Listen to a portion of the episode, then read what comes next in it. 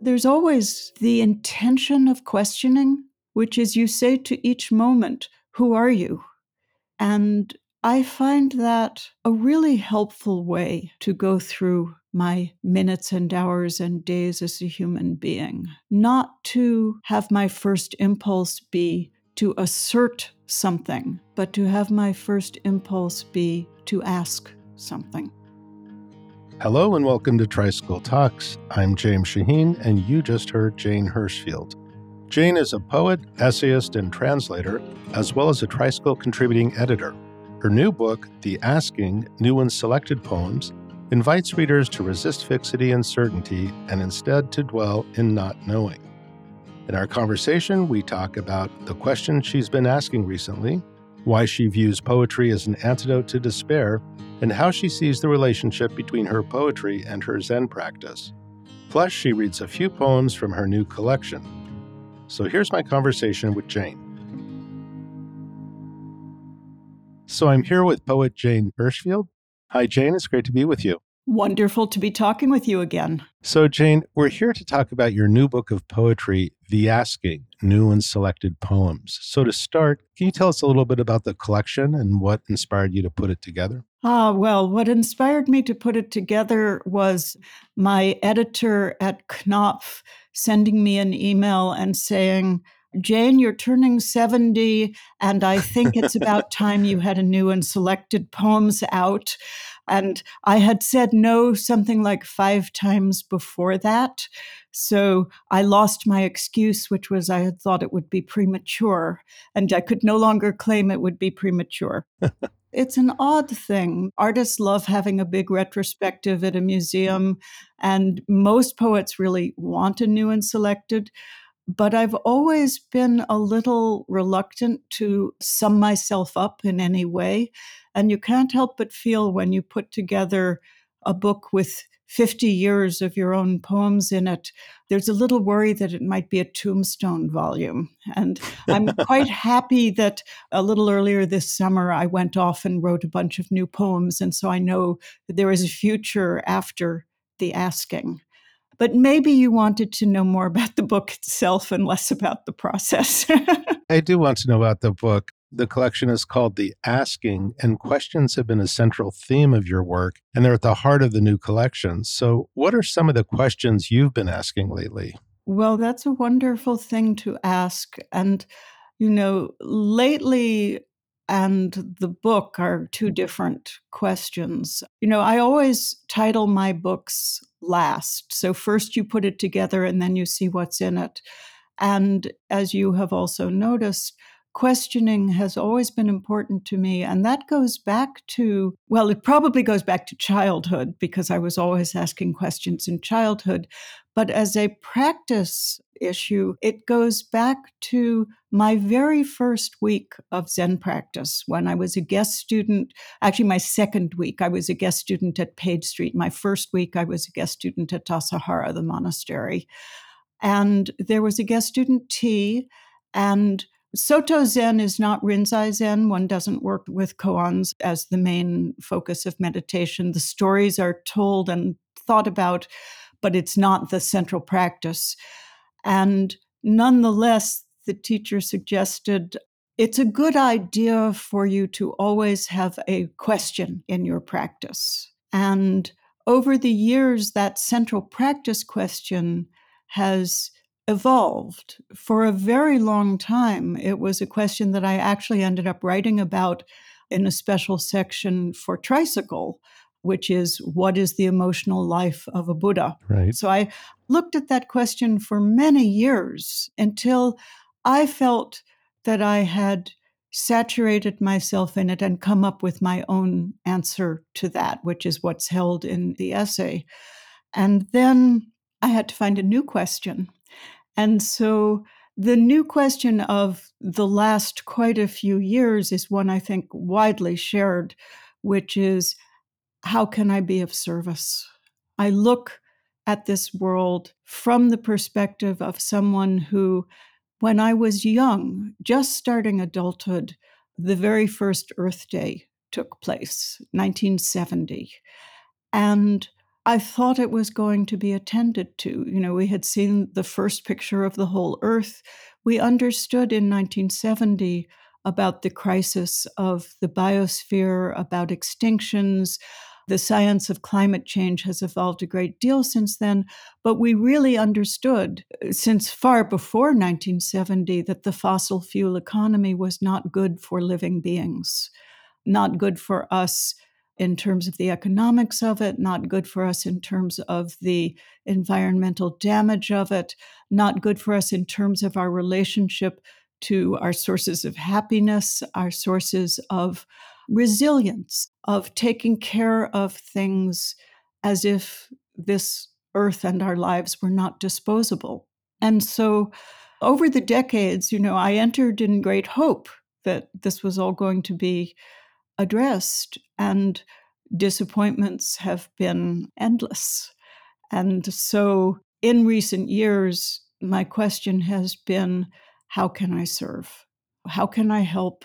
What can I do? How can I add my one molecule to the tiller of change? Right. In one of your poems, I sense some frustration. You're admonishing us, all of us, including yourself, not to pretend that we didn't know. Oh, yes, yes. Should I read the poem? That's a pretty central poem. Sure. So that poem is Let Them Not Say. And I wrote it in 2014 as a poem about the crisis of the biosphere and climate. And when I wrote it, it frightened me and I felt it had work to do. And I didn't just send it out to be published anywhere. I held on to it because it felt to me like a poem that wanted to do some real work. And as it turned out, it ended up going out from the Academy of American Poets on their Poem a Day, which goes to many, many hundreds and thousands of people now, on the day of the last president's inauguration. So, January 20th, 2017. And so, a poem which began as an environmental poem became also a political poem. It's a poem looking from the point of view of the future, which will look at us and know what we did or didn't do. Let them not say. Let them not say, we did not see it. We saw. Let them not say, We did not hear it. We heard. Let them not say, They did not taste it. We ate. We trembled. Let them not say, It was not spoken, not written. We spoke.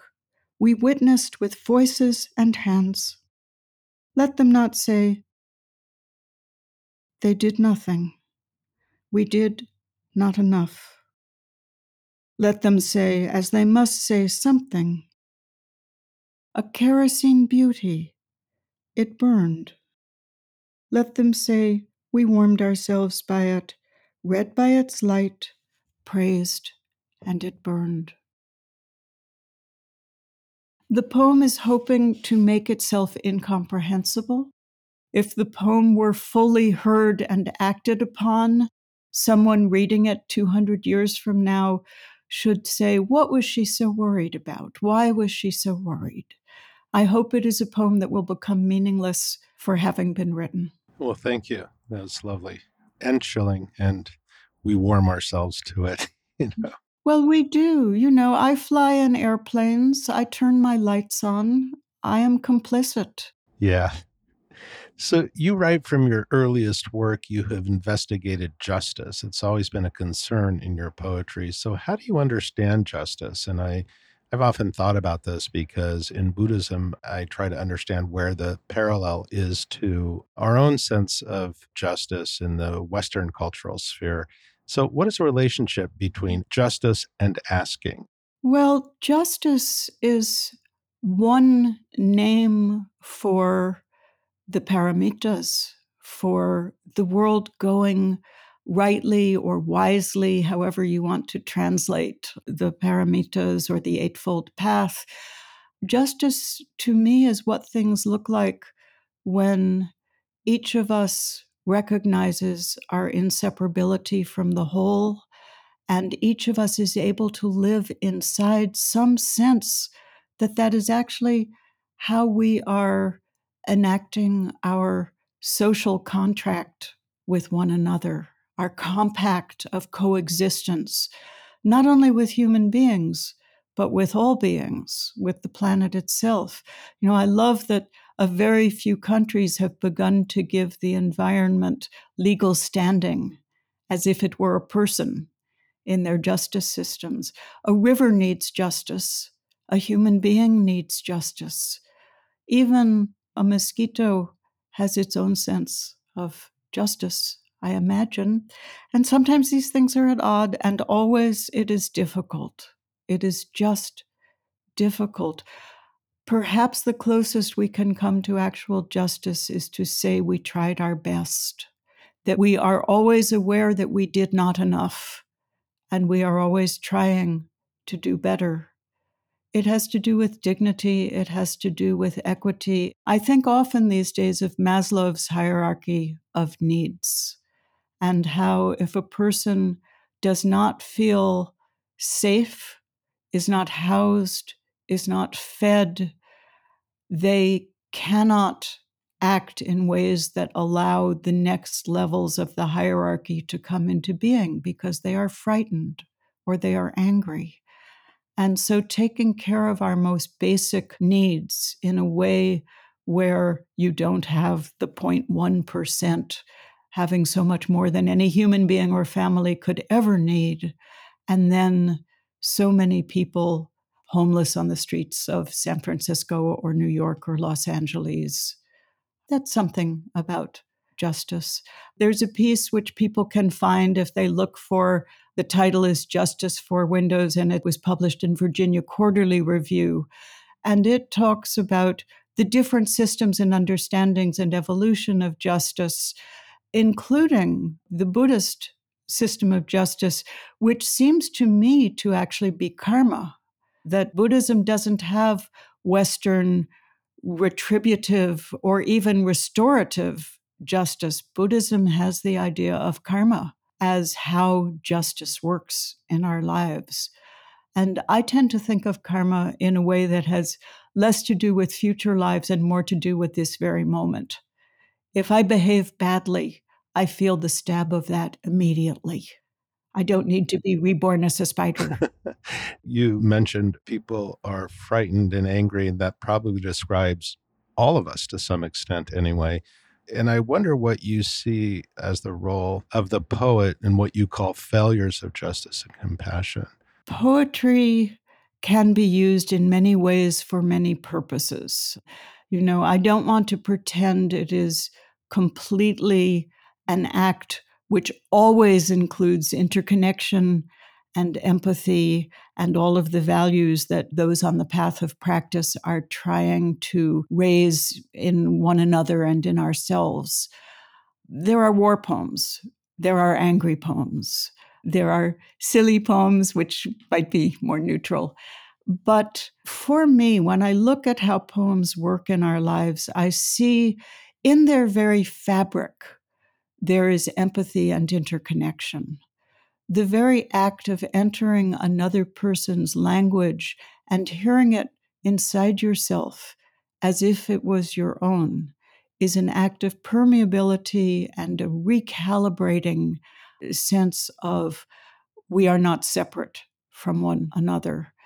And similarly, inside a poem, all of the devices of poetry, the sound devices, the music, the landscape of metaphor, and how we take in an image.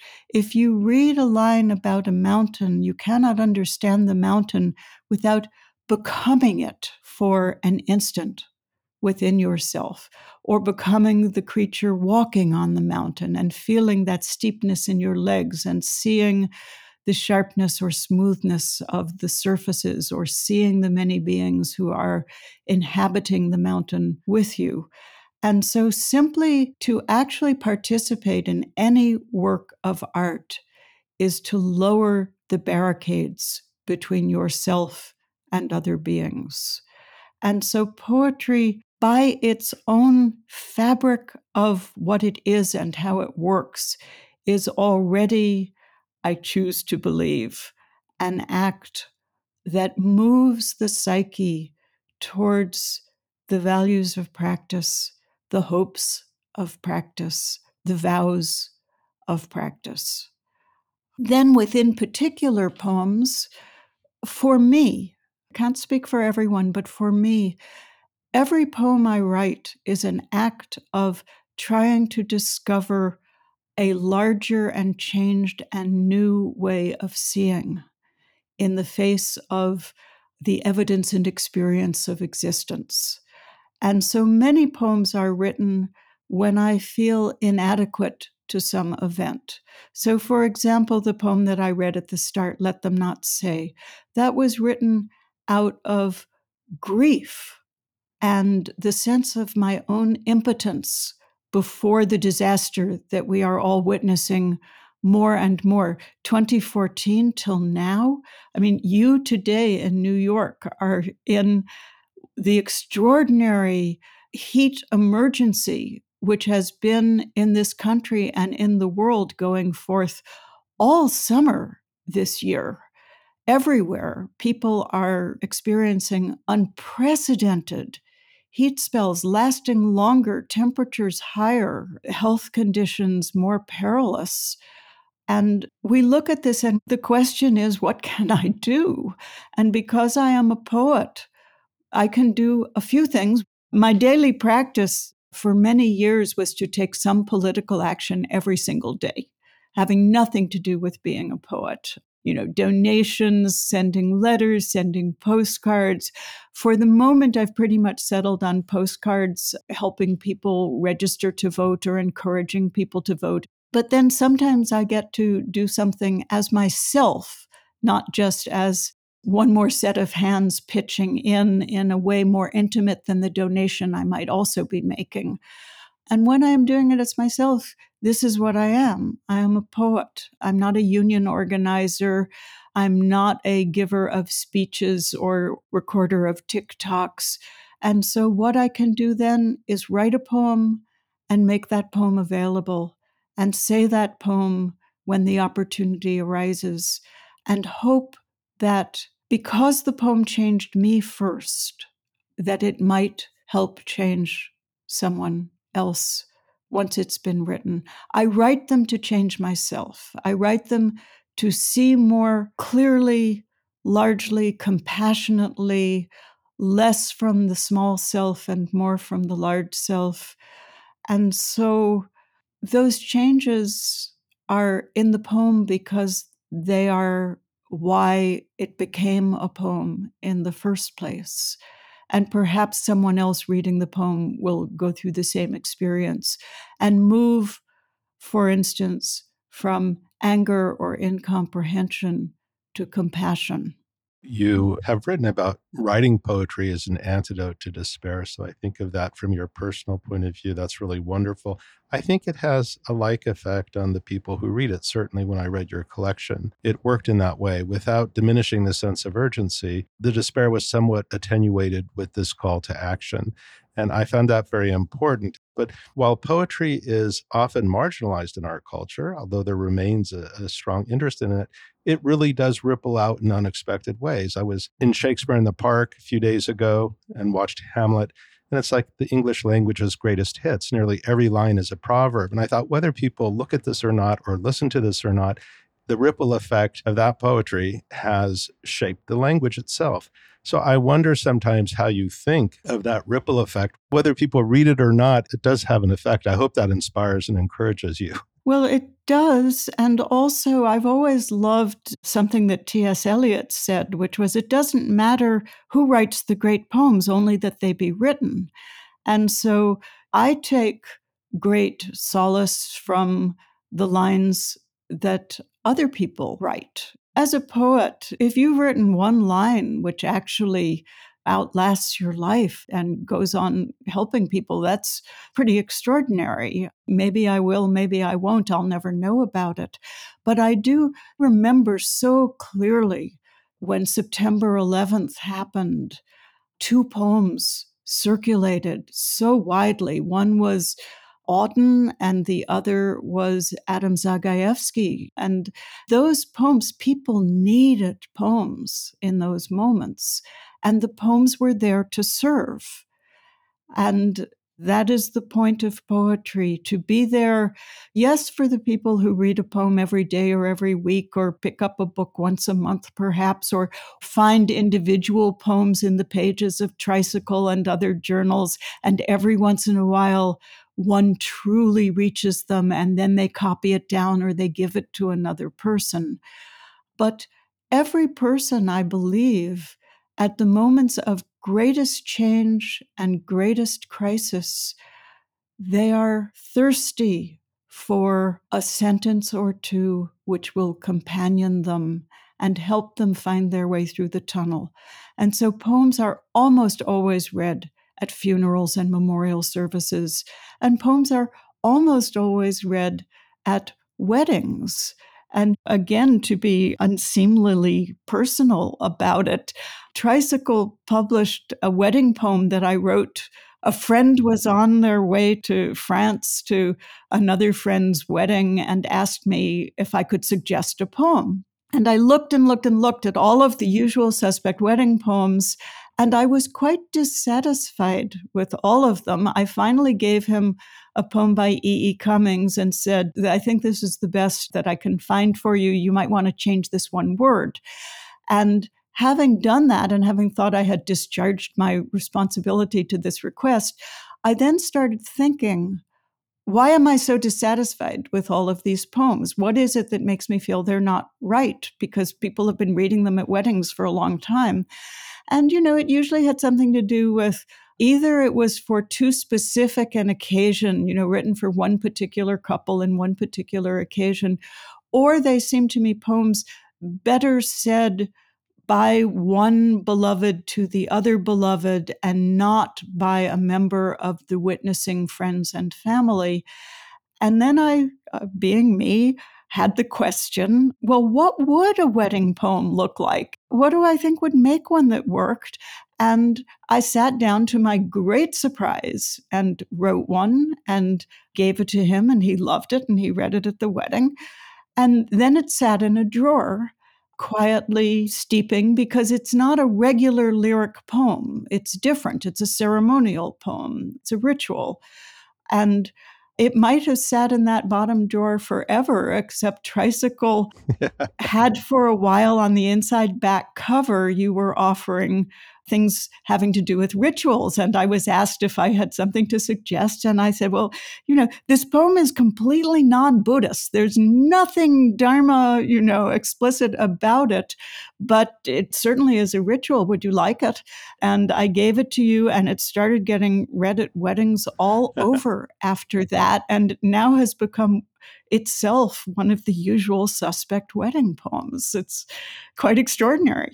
well, like the wedding poems, some of your poems read like imagined rituals or liturgies, like spell to be said before sleep or invocation. Yes. So I'm curious, how do you think about poetry in relation to ritual and prayer? And are there any Zen rituals that inspire your poetry? Oh, that second question.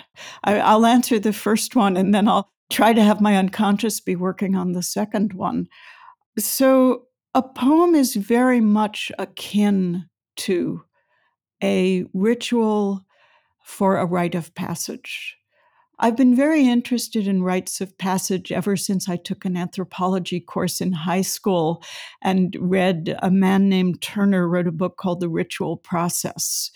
And that was kind of a life changing book for me, not least because it talks about how, in any rite of passage, there is a moment when a person is no longer the old self and not yet the new self. They are in a state of threshold, of liminality. And that idea has informed my life ever since. And I think that perhaps the strongest experience of liminality I have ever known in my own life was a Buddhist rite of passage. So I am getting to the second part of your question, which was when you go to Tassajara, to the monastery, When you go to enter to stay there as a practicing student, you do what in my era was five days of what's called Tangaryo. And Tangaryo is a ritualized reenactment of the earlier practice of a monk would simply arrive at the monastery gate and sit outside until taken in. So there is no form. When you are in the zendo, sitting your five days of Tangaryo, the only requirement is that you not leave. You stay on your zafu. There are no defined meditation periods unless it's an hour when the rest of the Sangha is also in the Zendo for meditation. But for long hours in the middle of the day, there's no kinhin, there's no walking meditation, there's nothing but you sitting there and you are so much no one that they continued the year that I was there. They were doing construction projects in the Zendo while we were sitting there. You just didn't count. You were no one and nothing.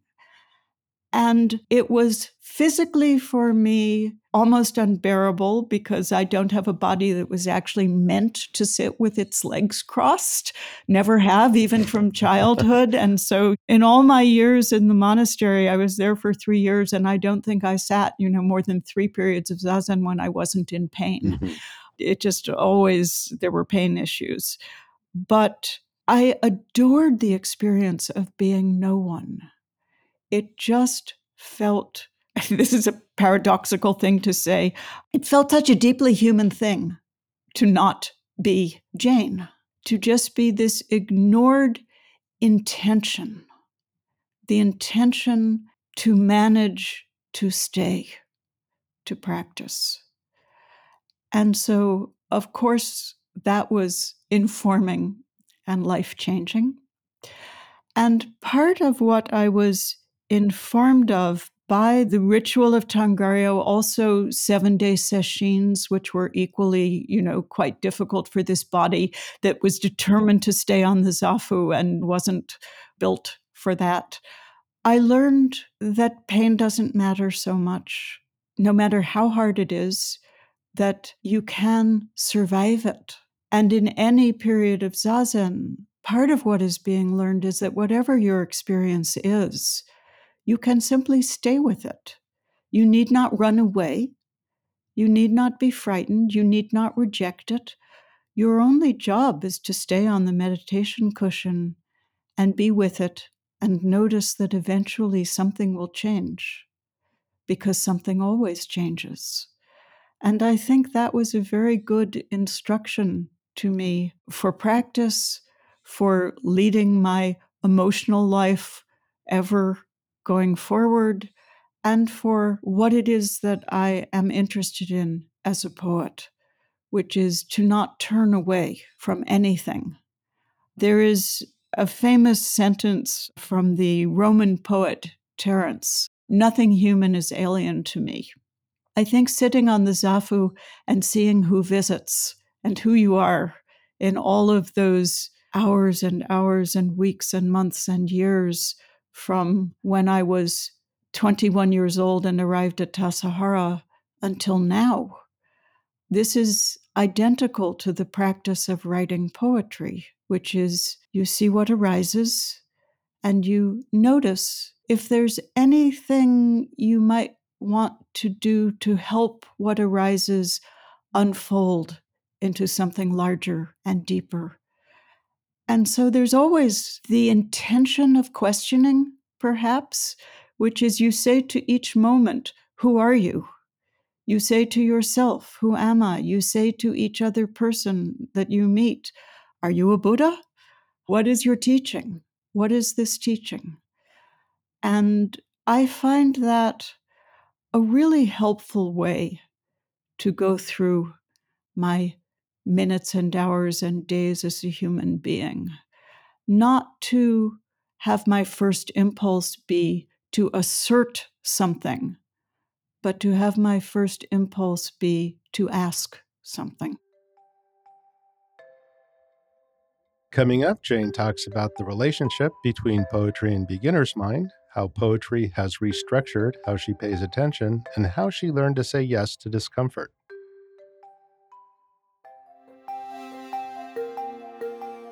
For the past 32 years, Tricycle the Buddhist Review has been a leading source of Buddhist news, culture, and conversation.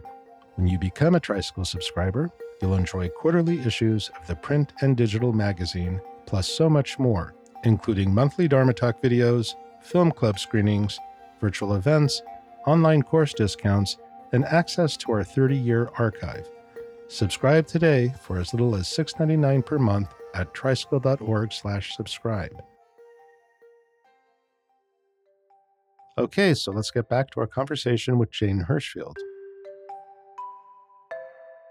You often write about approaching something you haven't looked at closely before or something you've taken for granted. And sometimes the result is destabilizing. It causes us as readers to look again at what we think we know, whether it's a leaf, a frozen egg, or a cat on a shelf. Suddenly, the common occurrence becomes unfamiliar. And I was wondering if you could say something more about the process of defamiliarization. Well, I think that is one way that poetry is very much like the awareness that comes with practice, which is, you know, we could name it perhaps Suzuki Roshi's beginner's mind, that you are always hoping to be inside whatever moment it is you find yourself inside of as if it were new to you, as if you didn't know what it is, as if you weren't able to think about making your grocery list while you're washing the dishes.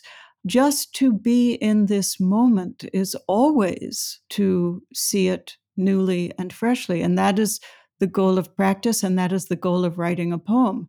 If I see nothing new, if I see nothing unfamiliar, if I make no discovery, there's no poem to be written.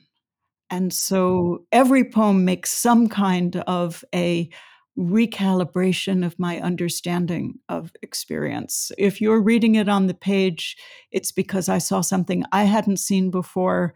And then when I look at the poem after it's written, I think, oh, maybe somebody else will find this interesting also. And so then I will publish the poem. That is what the effect of two kerosene lamps had on me. I love that poem because I thought I was familiar with that. Maybe I was familiar with one aspect that became habit and I was no longer able to see anything else. So, why don't you read that poem for us? Because there's a perspectival shift that really all of a sudden it's from the view of the cat, you know? Yes. and I will add that for me, there was a real question which led to that poem. So, first, actual experience happened. I'm describing something which very much did happen. And after it happened, what I thought was when something like what's described in the poem occurs, why do we not only close our eyes, we actually put our hands over our eyes? It's perfectly useless. you know, it's not as though broken glass was going to come flying up into my eyes where I was located. And we do this for emotional crises also. We literally put our hands over our eyes. And I was thinking, what is that? And that became this poem Two Kerosene Lanterns. The cat walks the narrow shelf beneath the window where many delicate things are arranged polished ammonites, a dried starfish, three turtle netsuke, a few curls of birch bark, two long unused kerosene lanterns. As if on their own, two hands fly up to cover the person's face, to cover the eyes already closed. The crash, as it must, arrives. The hands lower slowly. The cat sits on the floor in the room's middle, calmly licking one paw. The law of cats is simple one arrangement becomes another. People are strange. I love that. Thank you so you know my question about why was i covering my eyes becomes the cat. You know cats are very good practitioners of you know things change. And of course that kerosene lantern is the same lantern as was in the earlier poem the kerosene burning and let them not say.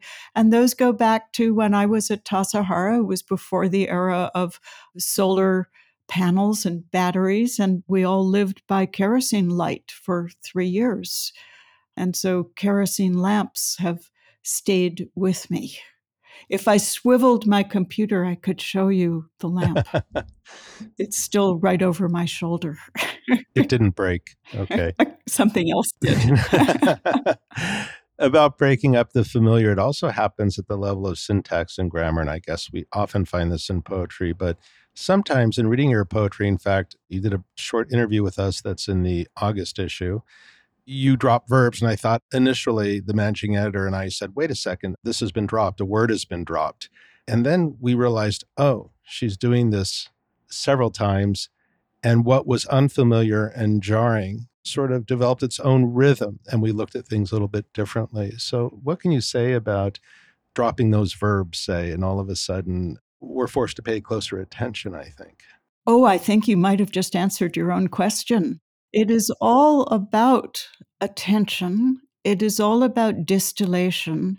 So often, when I teach poetry, one of the things that I tell my students is for every moment of your reader's attention, you must give them more than the moment of their life that they have given you. Mm. That's part of it is you have to by using language with more concentration and distillation to it, you are inviting people to give you that attention, which you then must repay more than amply. There's a cowboy saying putting 10 pounds of rice into five pound sack. And, you know, in cowboy context, I think that's meant to be an insult. But in practice context, it's high praise. And the other thing, of course, is no active communication is one sided. It always is a collaboration of two.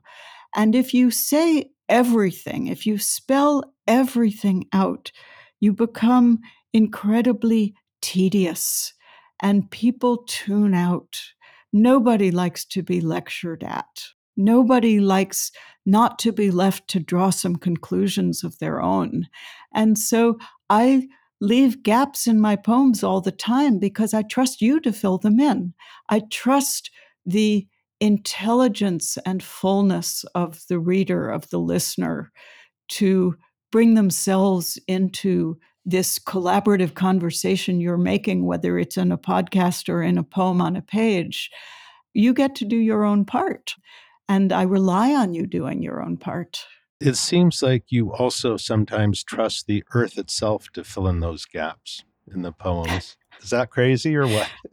No, that's so poetically said. I'm very impressed. Yeah, we do. So, one of my lifelong abiding support teachings has been, again, something I heard very early in my entrance time to Zen practice, which was the suggestion that Buddhist practice rests on a tripod great effort, great faith, which I think can be translated as great trust, and great doubt. And the idea of those being the three legs that one works with has been really central to me don't know mind, as we all first heard, I think, from the Korean Zen teacher Seung Sun Nim. It is no different from the romantic English poet Keats talking about negative capability. That if someone is going to be an artist, they must be willing to live without irritable reaching towards fact and reason, was Keats's phrasing of it. And I think abiding in uncertainty, abiding in doubt, questioning everything is central, but equally central is the trust that you will not fall into an abyss if you surrender your certainty. Certainty makes me, at least, at great risk of arrogance and wrongheadedness. I'm quite worried about people who are utterly certain that they're right, because people who are certain that they're right will do terrible things in the service of their certainty. Whereas people who have a little doubt, what if I'm wrong? Then there is some possibility that we will not do terrible things because we believe in the rightness of our cause, because we believe that ends justify means. No, means are our lives, means are the moments of our lives. How we treat one another in any moment must be the embodiment of whatever it is we hope for, wish for, but perhaps are not so certain of. I could be wrong about all of this. what you make me think about when I'm caught in my habitual way of thinking, I usually think I'm right and I'm usually pretty unhappy and very inflexible. but that brings something up. You talked about living in the wilderness in your early days of Zen practice. You mentioned the lanterns. You had no electricity. I think you had to fetch your own water. There was no heat. And being a Californian myself originally, I know how cold and damp those nights can be. And you invited after a while the discomfort. You looked forward, not masochistically, but with curiosity about what that discomfort is. And because you were talking about certainty, I wonder about the discomfort of sitting with an unanswered question. That doubt that you talk about, how can we learn? I mean, I don't want to be comfortable with it necessarily because that might defeat the purpose, but there is a discomfort. We naturally, as people, reach for answers. Sometimes I wonder, how do we then just sit with it? How I have come to feel about all of the difficult emotions and, you know, amongst them is not only the discomfort of uncertainty and doubt, but also, you know, the really, to me, the two excruciating difficult emotions are anxiety and embarrassment or shame. They are almost unbearable. And what I realized at some point was this is information we need to have. It is useful information. Evolution made us social creatures, beings who need to know when we have transgressed. If you're not able to feel discomfort, to feel anxiety, to feel embarrassment, how would you know that you weren't following the Eightfold Path with great fidelity? And another sentence I remember from those days was the teaching that the reason to follow all the Buddhist vows, the prohibitory vows, you know, not abuse the senses, not abuse sexuality, don't kill somebody, don't take what isn't given. And my favorite one for its complexity don't possess anything, not even the Dharma. I love that one. The teaching was if you do any of those things, you're going to spend your time on the cushion being disturbed by them. And so being disturbed is information we need because it tells us that we might want to do something differently going forward. It's useful information. All the negative emotions and all the positive emotions are useful information. They are also, of course, the very texture and fabric of our lives. And, you know, a favorite poem, not by me, but one I co translated for the collection, The Ink Dark Moon, is a poem by the thousand year ago woman poet Izumi Shikibu at the Heian court in Japan. And what she said was, Although the wind blows terribly here, the moonlight also leaks between the roof planks of this ruined house. And that was a life changing poem for me to read. When I went to translate it with my co translator, I had all the words. I knew something was there, but I knew I didn't understand what I was meant to be taking from it, from you know the data my co-translator had given me. And it took me a week to figure it out. And then when I figured it out, when I understood that what it is saying is if you live in a house which is impermeable to the cold winds and storms and difficulties of this world, you will also wall yourself off from the moonlight, from everything you want, from awakening, from enlightenment, from the fullness of love, whatever the moonlight might stand for to you. You don't get part of a human life without feeling all of it. You don't get to love without knowing that you are going to lose the one you love or they will lose you. It is inevitable. This is how our lives unfold. And so it really led to what you were describing a little while ago this feeling of saying yes to the difficult, affirming the difficult. Poem after poem after poem in the book is me finding my way to that again. Because you don't get to solve these questions once, they will come back to us all of our lives. What I really love about the Shikibu poem is that the house has to be ruined in order for the moonlight to get in. And also, it reminds me of Leonard Cohen talking about the cracks are where the light gets in. It's a similar kind of yes. sensibility, which you almost the same image. Yeah. Yeah. And I'm sure he read the poem at some point anyway. oh, I wonder. I, we'd have to look at, you know, when he composed that song versus when The mm-hmm. Ink Dark Moon was published. I don't know offhand what year he wrote that particular song. And it was late, right. though, so maybe so. On the other hand, all these truths are available for anyone to find. Before I ask you to read a few poems, I just want to ask you about one line that I remember you said I couldn't find it online. And so maybe I've got it wrong. You tell me if I do. But when I read your book, this latest collection, I'm not thinking about Zen. I'm not thinking about Buddhism. And I remember you were once saying that in the end, there is no Zen, there's just life.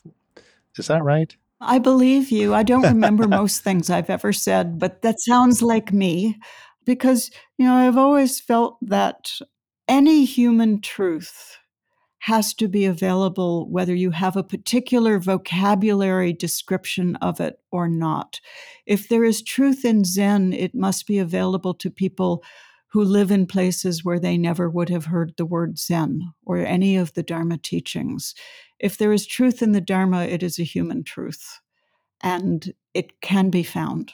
Thank you, Jane. So, to close, would you be willing to read a couple of poems from the new collection? The first would be Counting New Year's Morning What Powers Yet Remain to Me. And the other is Each Morning Calls Us to Praise This World That Is Fleeting. Yes, I'm delighted to do that. And the first poem, the last line of it is where the book found its title. I tend to write a poem every New Year's Day. They don't all see print. This one did. Counting New Year's morning, what powers yet remain to me. The world asks, as it asks daily, and what can you make, can you do to change my deep broken, fractured? I count this first day of another year what remains. I have a mountain, a kitchen, two hands. Can admire with two eyes the mountain, actual, recalcitrant, shuffling its pebbles, sheltering foxes and beetles. Can make black eyed peas and collards. Can make from last year's late ripening persimmons a pudding. Can climb a stepladder, change the bulb in a track light. For years, I woke each day first to the mountain, then to the question. The feet of the new sufferings followed the feet of the old, and still they surprised. I brought salt, brought oil to the question, brought sweet tea, brought postcards and stamps. For years, each day, something. Stone did not become apple. War did not become peace. Yet joy still stays joy. Sequins stay sequins. Words still bespangle, bewilder. Today I woke without answer. The day answers, unpockets a thought as though from a friend. Don't despair of this falling world. Not yet. Didn't it give you the asking? So there are those postcards we were mm-hmm. talking about earlier. That's what uh, that poem was referring to with what can you do to heal my deep broken and fractured. And then this last poem to close our conversation each morning calls us to praise this world that is fleeting. each morning, waking amidst the not ever before, dressing inside the not ever again. Under sunlight or cloud, brushing the hair, not yet arrived at the end crimped finish, drinking coffee and buttering toast. Permitted to slip into coat, into shoes, I go out. I count myself part, carrying only a weightless shadow whose each corner joins and departs from the shadows of others. Mortal, alive among others equally fragile. And with luck, for days even sometimes, this luxury, this extra gift, able to even forget it. Jane, thank you so much. It's been a real pleasure. Well, thank you. I have always loved any chance I've had to do anything with you and the tricycle community. I so appreciate this conversation, James. Thank you. Thank you, Jane. For our listeners, be sure to pick up a copy of The Asking New and Selected Poems, available now. Thanks again, Jane. Take care.